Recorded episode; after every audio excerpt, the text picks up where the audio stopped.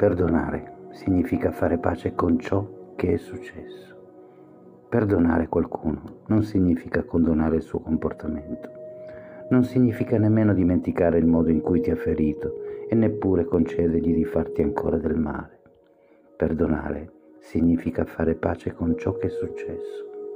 Significa riconoscere la tua ferita, dandoti il permesso di sentire dolore e di comprendere che quel dolore non ti serve più significa lasciare andare il dolore ed il risentimento per poter guarire ed andare avanti.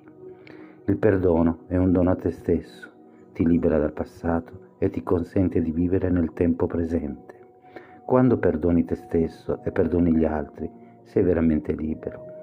Perdonare significa liberare un prigioniero e scoprire che quel prigioniero eri tu.